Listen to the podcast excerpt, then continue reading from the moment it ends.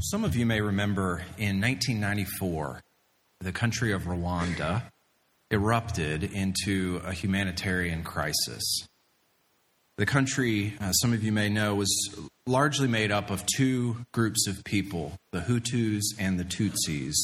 Those names may ring a bell, even if you don't remember the humanitarian crisis. But the Hutus were the uh, the larger group numerically. They made about, up about 85% of the population of Rwanda, but the Tutsis, for a long time, had been the aristocracy of the country. They'd had a better life economically, and so had been the ruling class. Well, eventually the Hutus came to power in Rwanda, and there was quite a bit of tension between the two groups.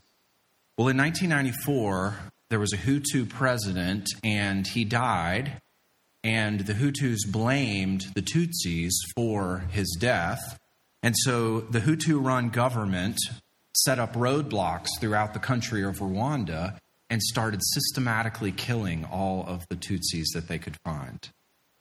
And in Rwanda, um, because of British colonial rule, they had uh, exacerbated the uh, distinctions between the Hutus and the Tutsis.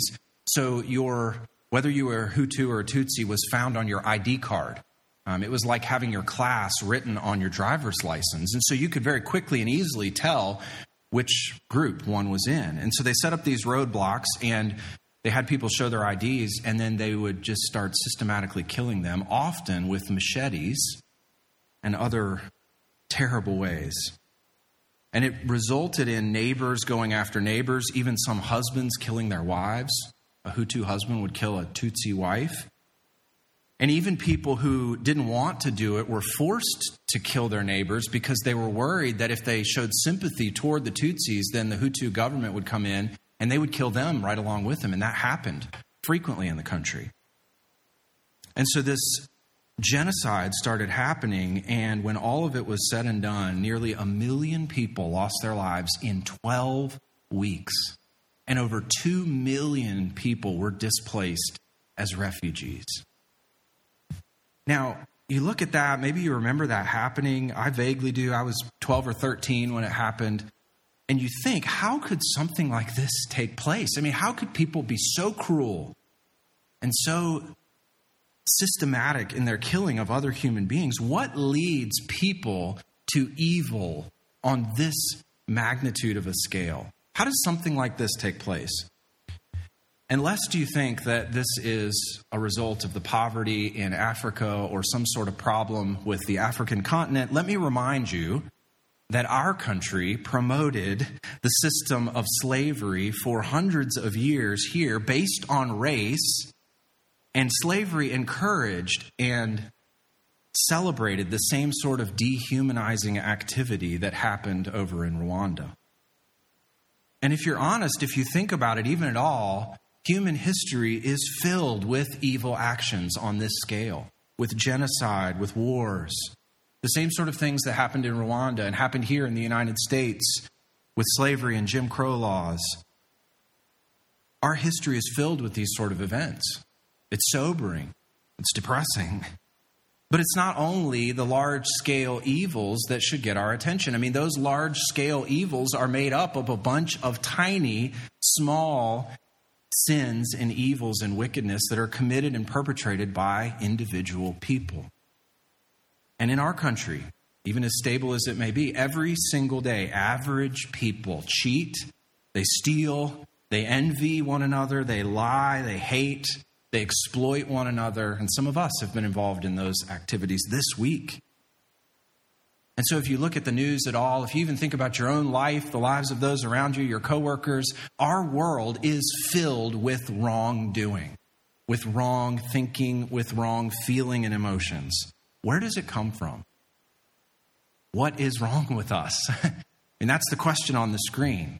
It's the question we asked last week.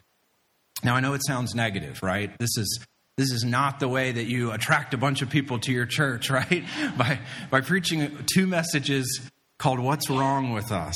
And I, I don't want to be the bearer of bad news, but imagine for a moment that you've been struggling with a headache and you go into the doctor The doctor quickly looks at you, a series of headaches that you've been having over a month or two. The doctor looks at you, doesn't really do an exam, and diagnoses you as having migraine headaches and gives you some pills to help with those migraine headaches. Well, the pills aren't helping that much, and a couple of months later, you realize that what you actually have is a tumor on your brain that's aggressive and malignant.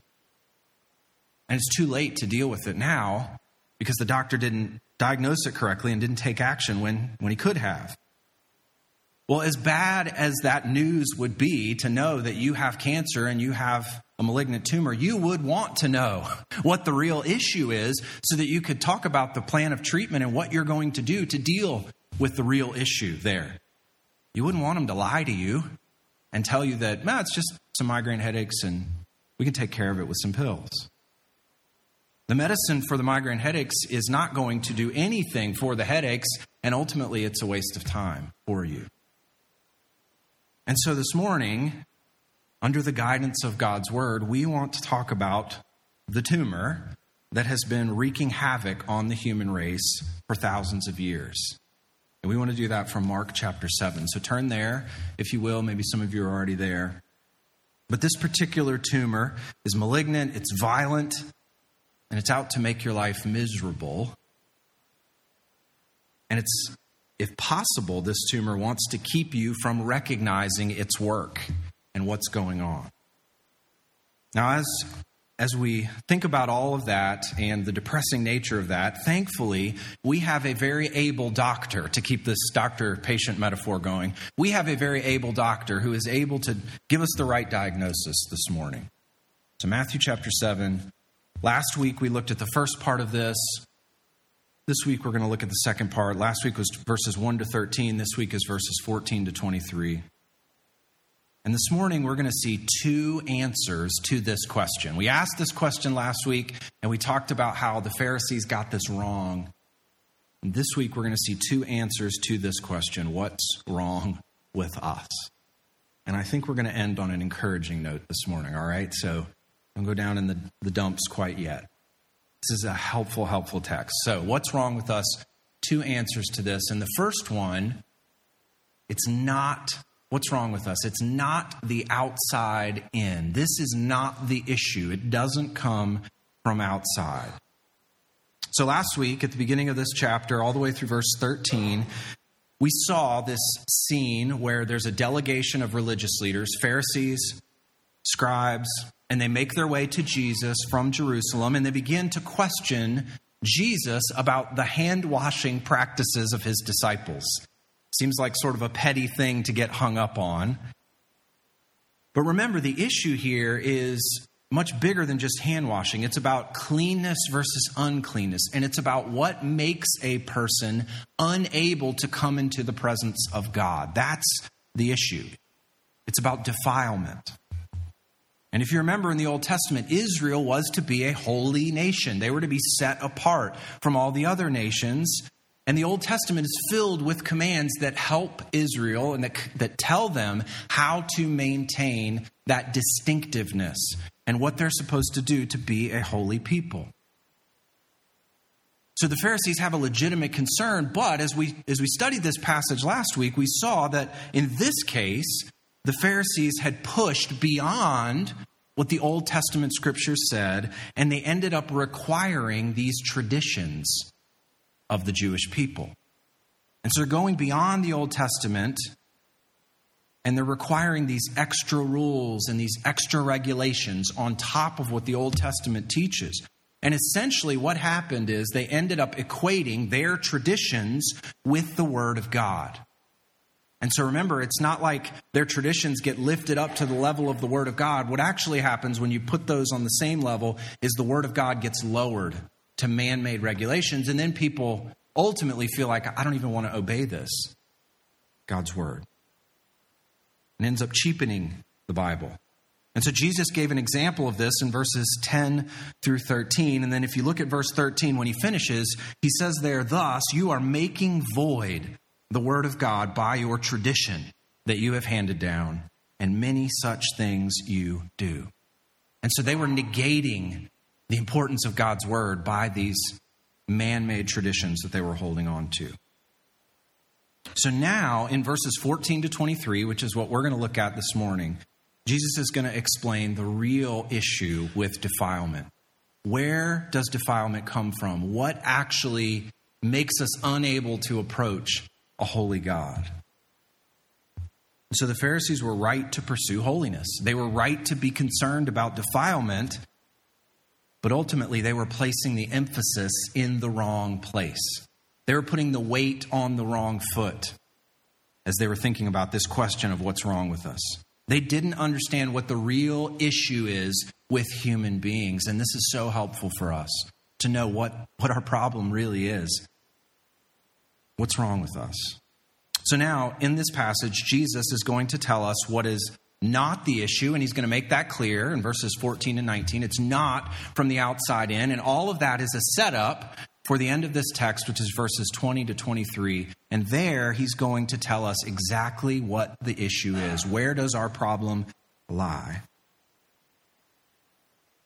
So, as you get to this, look at verse 14 here.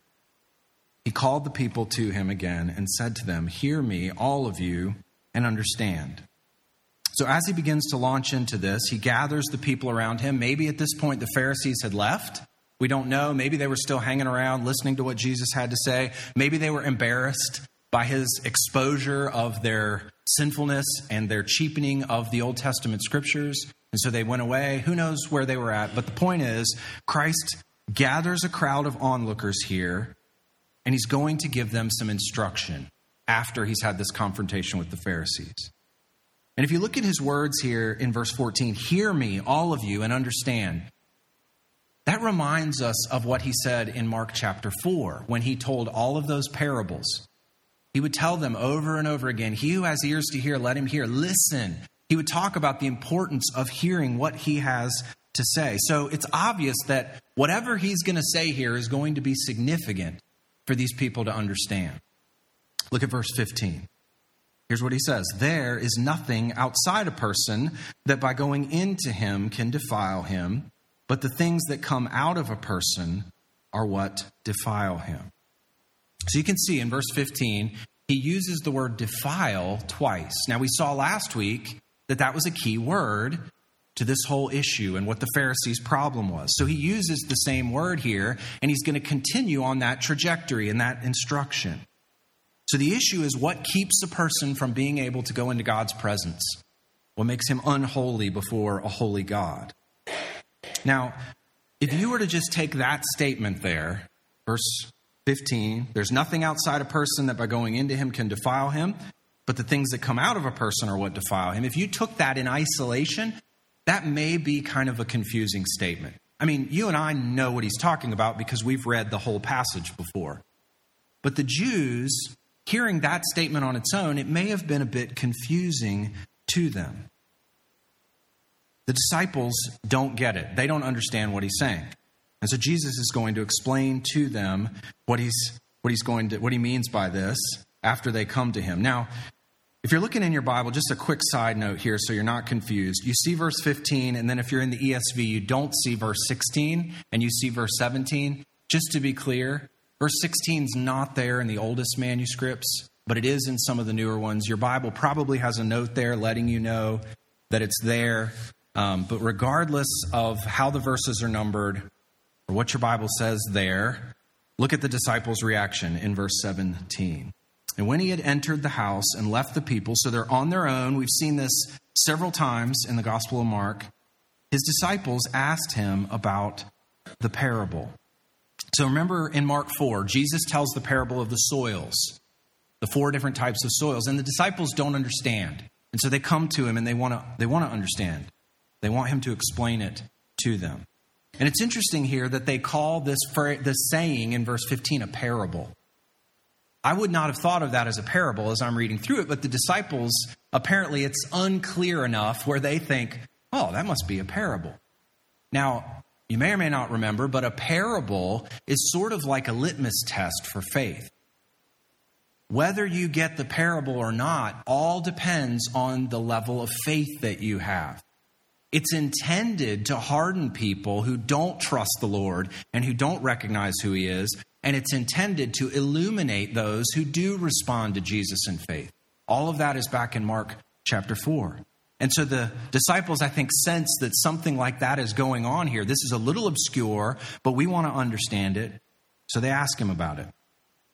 Jesus responds, verse 18. And he said to them, Then are you also without understanding?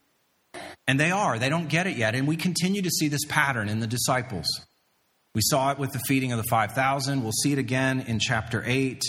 But Jesus goes ahead and explains to them and teaches them exactly what he's talking about. Look at the rest of verse 18. Do you not see that whatever goes into a person from outside cannot defile him? There's that word again, defile. Since it enters not his heart, but his stomach, and is expelled. Now, he gets a little specific here, doesn't he? Talking about the digestive system and how it works. And so the Pharisees had been concerned with the disciples eating with unwashed hands, and they thought that that would defile them. It would make them unable to enter the presence of a holy God. But Jesus makes it very clear here that's not how defilement works. You guys are missing the point. You don't get defiled from the outside in. Why? Well, look again, the end of verse 18 and into verse 19. Whatever goes into a person from outside cannot defile him, since it enters not his heart, but his stomach, and is expelled. What we eat comes from the outside, goes into our stomachs, and it all ends up in the same place, doesn't it?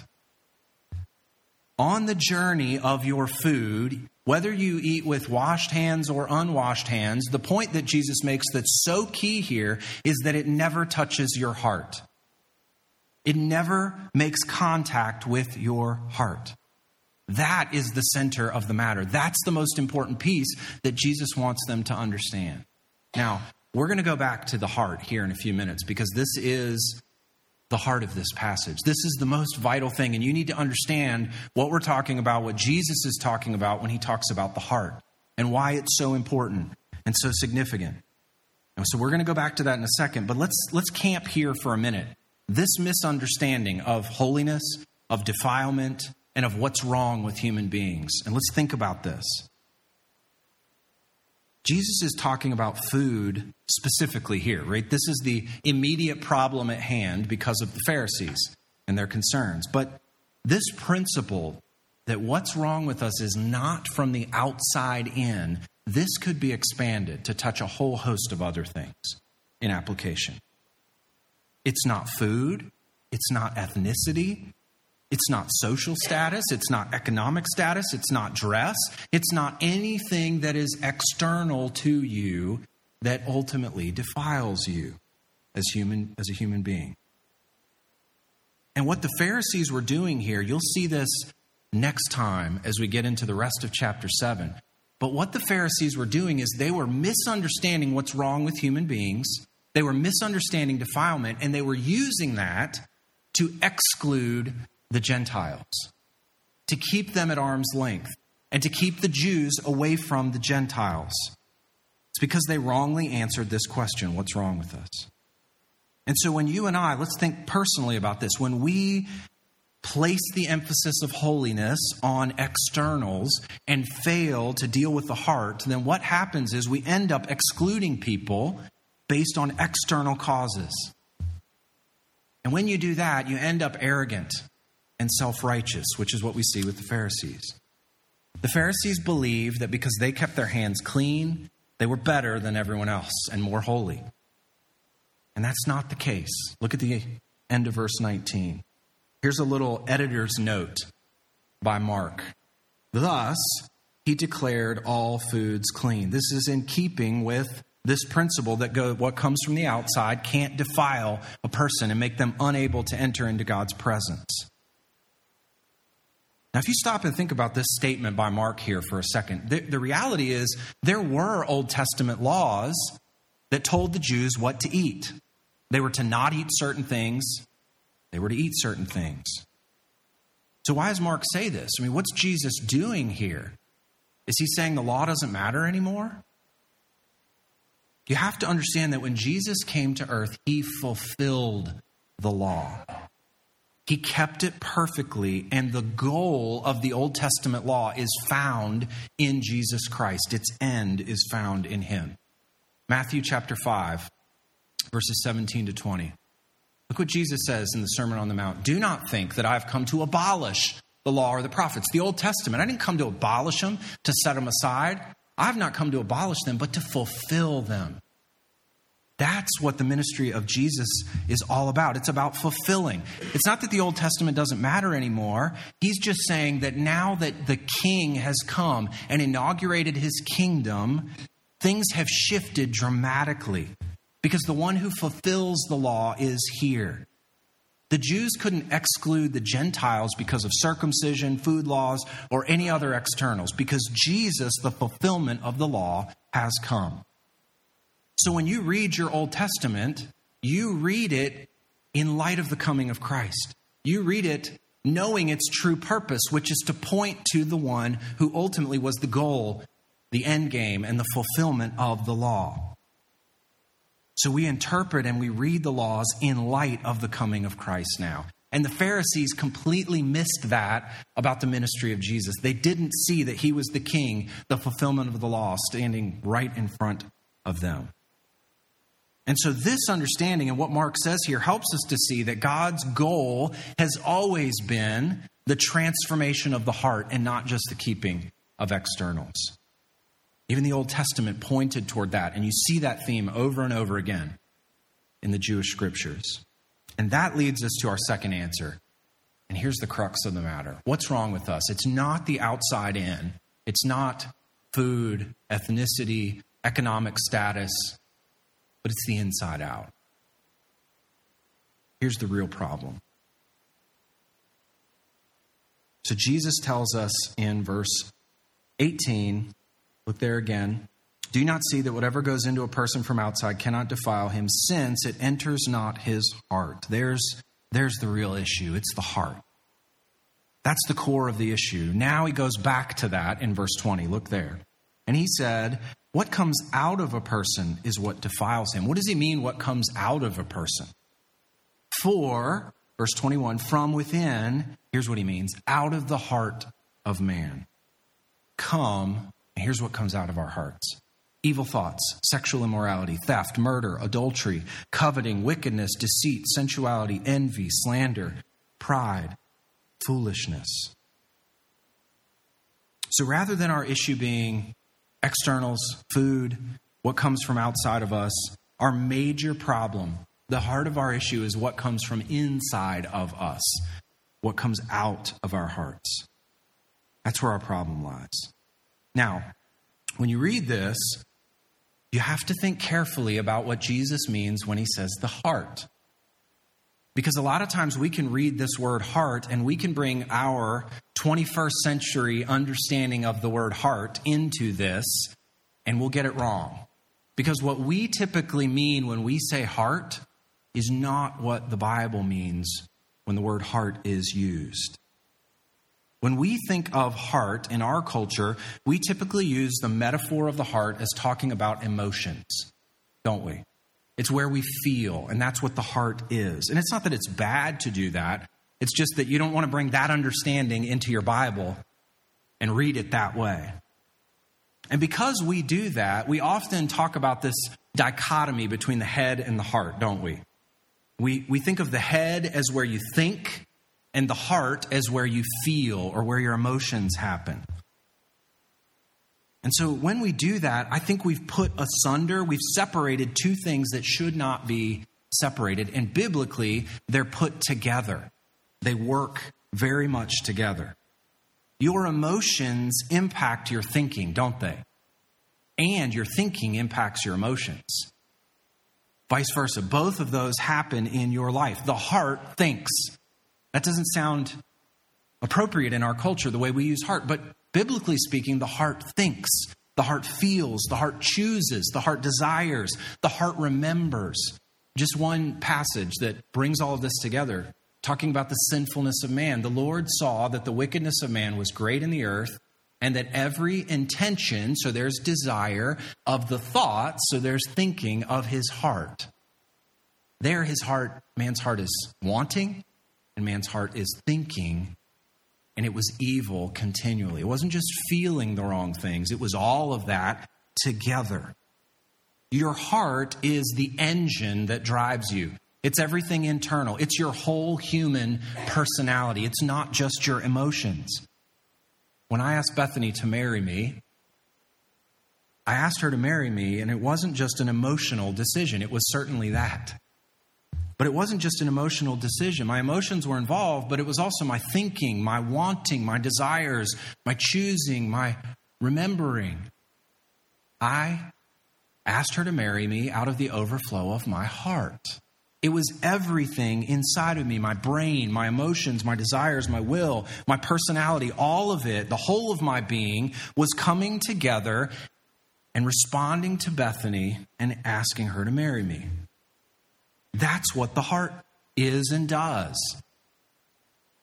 The heart is the control center for everything that you are and everything that you do. That's what the Bible's talking about. And it's out of the heart, not just your emotions, but all that is inside of you. It's out of your heart that comes all this stuff that is mentioned in verses 21 and 22. Look again there. For from within, out of the heart of man, come evil thoughts, sexual immorality, theft, murder, adultery, coveting, wickedness, deceit, sensuality, envy, slander, pride, and foolishness. This is, this is quite the list of things that come out of our hearts and manifest themselves in actions and desires and wants and everything else. You can see in this list, I won't go through every single sin that is mentioned there. But you can see in the list, it begins with the word evil thoughts. And that's kind of a header for the list. This would be the, the top of the list, and it would summarize all the rest of these things that are mentioned here. This means evil reasoning, evil designs, evil arguments. It's the inner workings of your heart, and they're aimed at the wrong thing. And so it leads to all of this other stuff. There's a great passage that I think describes this really well in Ephesians chapter 4. Paul's talking about unbelievers, and he says, Now this I say and testify in the Lord that you must no longer walk as the Gentiles do in the futility of their minds. They are darkened in their understanding, alienated from the life of God because of the ignorance that is in them due to the hardness of heart. You can see all of these internal words intentions, ignorance, minds, understanding, hardness of heart. All of these internal words are describing that these people are aimed in the wrong direction. Everything about their internal control center is bent on the wrong things. They have become callous and have given themselves up to sensuality, greedy to practice every kind of impurity. So, if the heart is made up of both the mind and the will, then this heading, evil thoughts, it's something like evil inclinations you're aimed at the wrong thing. We're prone to desire these sins. We want them in our hearts, and then our reasoning, our thinking justifies wanting those things, doesn't it? They work together so we don't feel quite so bad about pursuing the wrong things. I love, uh, since moving to Detroit in March, I, there's this quote by Henry Ford that I love. I'm sure you all have seen it several places. Uh, something like this You can have whatever color car you want so long as it's black. I love that, right? And it's like that with our hearts. Oh, sure, you can have whatever you want, but they're always aimed at the wrong thing. They always want the wrong thing, and then they use their minds to justify wanting the wrong thing. We are enslaved to this list of sins in our hearts. That's how you and I come prepackaged into this world. How our little kids are. We can only see one possible reasonable course of action, and it's to choose the black car over and over again. And we justify that in our thinking. And the scary thing is, is that every vice on this list originates in the heart. It comes from within. Nothing from outside of you forces you to want and to pursue these things and to think about these things and to justify thinking about these things and wanting these things. Nothing from outside of you forces you down this path. One author said this All these vices are therefore from inside and thus represent the real character of the person from whom they issue. You know, just pause here for a second. When someone in the news does something horrific, think of Matt Lauer recently, and people say, well, that's not the real Matt Lauer. Yes, it is. And it's the real you and it's the real me. That is who we are because these things come from the inside. No one forces you to do those things, they come out of a bent and wrongly aimed control center which is your heart. It is such moral qualities in their practical outworking which destroy a person's relationship with God, not the external matter of which is eaten. Defilement then is seen exclusively in moral terms. And Jesus summarizes this in verse 23. Brings the whole thing together. All these evil things come from within and they defile a person. Here's the real problem our hearts are tragically corrupt, the engine of our being, which includes your thinking, your will, and emotions, is broken. So, that can be hard to take, right? That's hard to hear. I don't want to think about that. I don't want to hear that. It's much easier, it's much more natural when things go wrong to blame something outside of you, isn't it? It's easier to say, My coworker makes me so mad. What have you done there? You're playing right into the Pharisees' assessment of what your issue is. You're saying something external to you has caused you to, to hate and to be angry. No. It comes from within, out of your heart.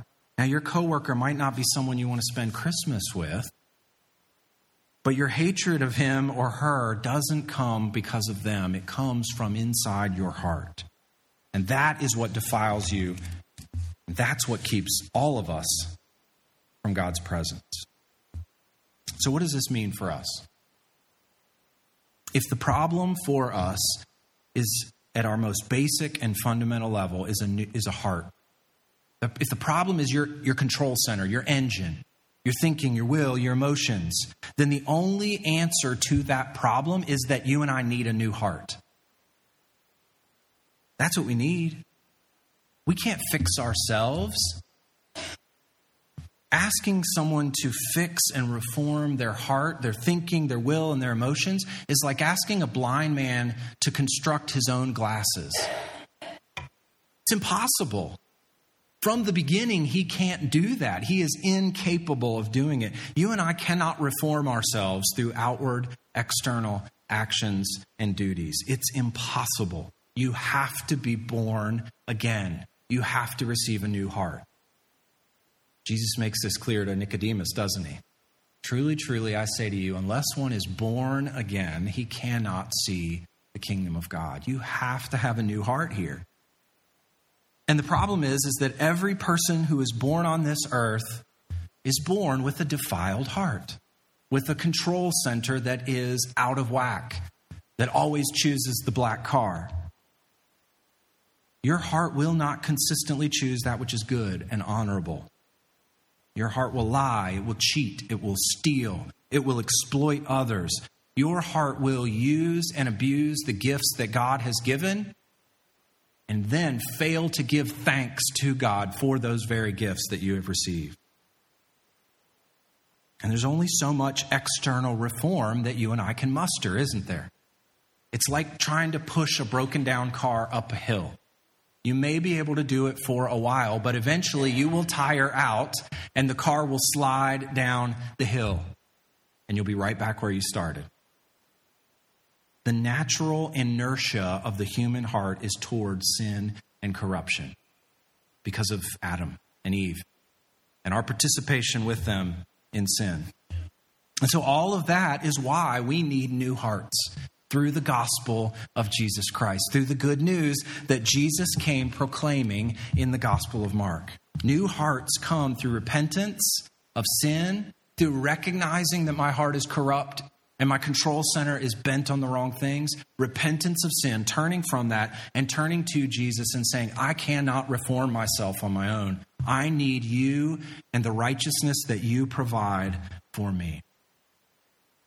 And He promises to provide that new heart and to make us new and to give us new life through being born again. That's the gospel. That's the good news. But once you and I are new, as hopefully most people in here are, once you've received that new heart and you've been born again, there are implications about this passage for us as well. As we're on that journey of becoming more and more like Jesus Christ. And one of the things that I think this passage teaches us is that we have to, as believers, cultivate affections and desires and not just behaviors. Now, behaviors are important, and a lot of times the way you cultivate desires is through new behaviors. They work hand in hand. Just like your emotions and your thinking work together, not set apart. Behaviors and desires work hand in hand, but it's not enough to just have a reform in behavior. The goal of the Christian life is to put on virtue, which is a new quality of character that becomes natural to you. It becomes how you respond when an event takes place in your life. That's what God desires and wants for believers. He wants the reform of your heart since that's where the problem lies in the first place. He desires to make all things new in believers. And if you're a Christian today, you have entered into that process of being made new, and one day that will be culminated on the new earth when you are fully made like Christ. So, as believers, we have to be very careful about thinking that we're okay and we're doing fine if I, if I just avoid some of these major sins listed here. If I just avoid theft and murder and adultery, then I'm doing all right. No. The evil in your heart is still dictating how you live. And God's goal in saving you is to reform your emotions, your will, your desires, and all of that. God wants your lifestyle to match the salvation that you have been given. Think of it like this when a new, when a child is adopted into a family, maybe a little bit older, four, five, six years old, when, when he or she is adopted into a family, he has an official status where he becomes a member of that family. The judge pronounces him a member of that family and he becomes a Smith or a Jones or whatever. Well, now he has to learn how to function as a member of that family, doesn't he? He has to learn the culture of the family, the attitudes of the family. And he has to begin to live out what it means to be a member of that family. And over time, maybe not at first, but over time, his affection and his desire for the members of that family will grow and it will change. And eventually, it will be very natural for him to live as a member of that family. And he may not even be able to really remember much about his previous life in some ways. That's what God wants to do in us as believers. He wants to change the culture of our hearts to be new and to be Christ like. So, what's wrong with us? It's a tough question to ask, it's a tough answer to receive. But my prayer is that we will take these two sermons, this passage in Mark 7, explaining what is wrong with us, something deep in our hearts, and use these passages as an encouragement that you have received a new heart, and God, if you're a believer, is in the process of making you new and putting on real righteousness, which will match the righteousness that you have been objectively given through Jesus Christ. And understand that Jesus came to earth. We have the Gospel of Mark because Jesus came to earth to fix our deepest problems. He came because we have a heart problem. We don't just need reform outside, we need a change of heart. And He came to give us these new hearts so that we will be at home in His family. And that's the end game, isn't it? What I talked about earlier, that you're participating in a worship service that's already going on, that's the end goal. It's so that you will be made like Jesus Christ, and one day we will stand in his presence and we will be rejoicing and joining fully without any sin into the worship and the adoration and the honor that is going on between the members of the Trinity for all of eternity. You and I have been adopted into that family, and that's what we're headed toward. So let's, even this week, live in light of that and make progress in heart change that will be like we're members of that family now. And we'll begin to live that out this week. That's good news that God is doing that in us, isn't it? Let's pray. Father, we want changed hearts. We're not capable of doing that on our own. Even this morning, we look at this list of sins and we see so many of these things still at root in our hearts.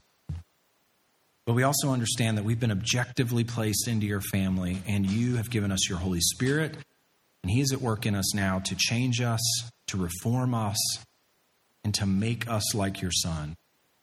And so we ask that you would do that in us this week.